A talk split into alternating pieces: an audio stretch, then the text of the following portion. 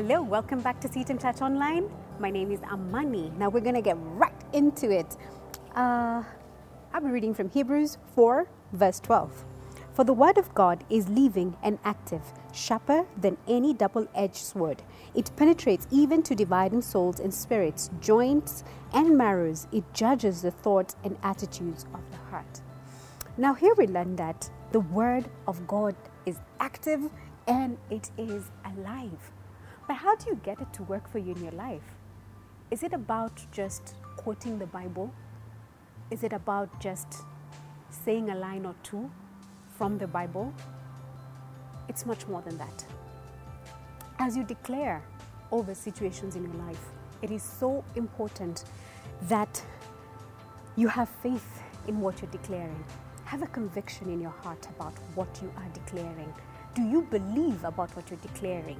You know, that maybe you're believing for, I don't know, um, that you're the head and not the tail, above only and not beneath. Yeah? Do you really believe what you're declaring?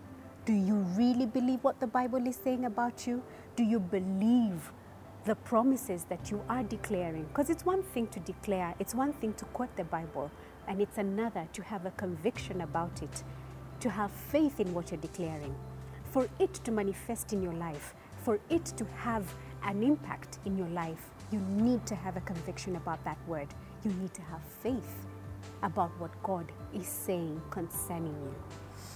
The other important thing as you declare the word and speak over situations in your life is that you have to put it into practice. How do we know this? We can look at Matthew 7, verse 24. Therefore, everyone who hears these words of mine and puts them into practice is like a wise man who built his house on the rock. So it is important for us to put the word of God into practice as much as we're declaring it, as much as we are speaking it over our situations. It is so important for us to put into practice whatever it is that you believe, whatever it is that you have faith in in terms of the promises of God and what the word of God says, put it into practice. It's wisdom, as it is written in Matthew 7 24. So, the other thing we need to remember as we declare the word and to get the word of God to work in our lives is that the word of God contains mysteries, it contains revelations, it contains light. It is light actually. And you can have a revelation about a word. You could be meditating about it, you could be speaking on it regarding a certain situation, and the Lord sheds light. Something sinks in you as you're meditating on it. You're like, aha, so this is what this word was talking about. And we actually see this in Psalm 119, verse 130, it says, The unfolding of your words gives light, it gives understanding to the simple. Once you declare that word over and over again, you discover, aha, so this is what this meant. It gives light. And when light comes, where revelation comes, darkness has to scatter. Once you get that revelation, once you get that light, that's it. Umeomoka.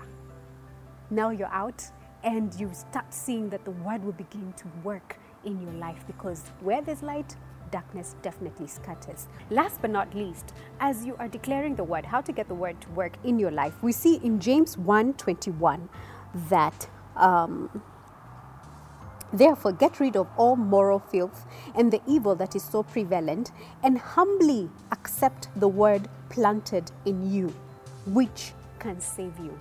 So, as the facets of the Lord are written in your heart, you know that the word now you've meditated, you've been declaring it, it has sunk nicely, and everything, humbly accept that word that has been planted in you.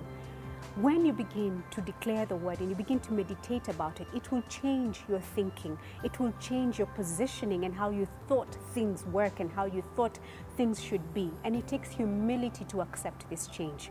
Sometimes you have been so used to seeing things in a certain light, you've been so used to believing that things should be in a certain way, that the Word of God, as you meditate on it and you speak on it, just sort of changes you.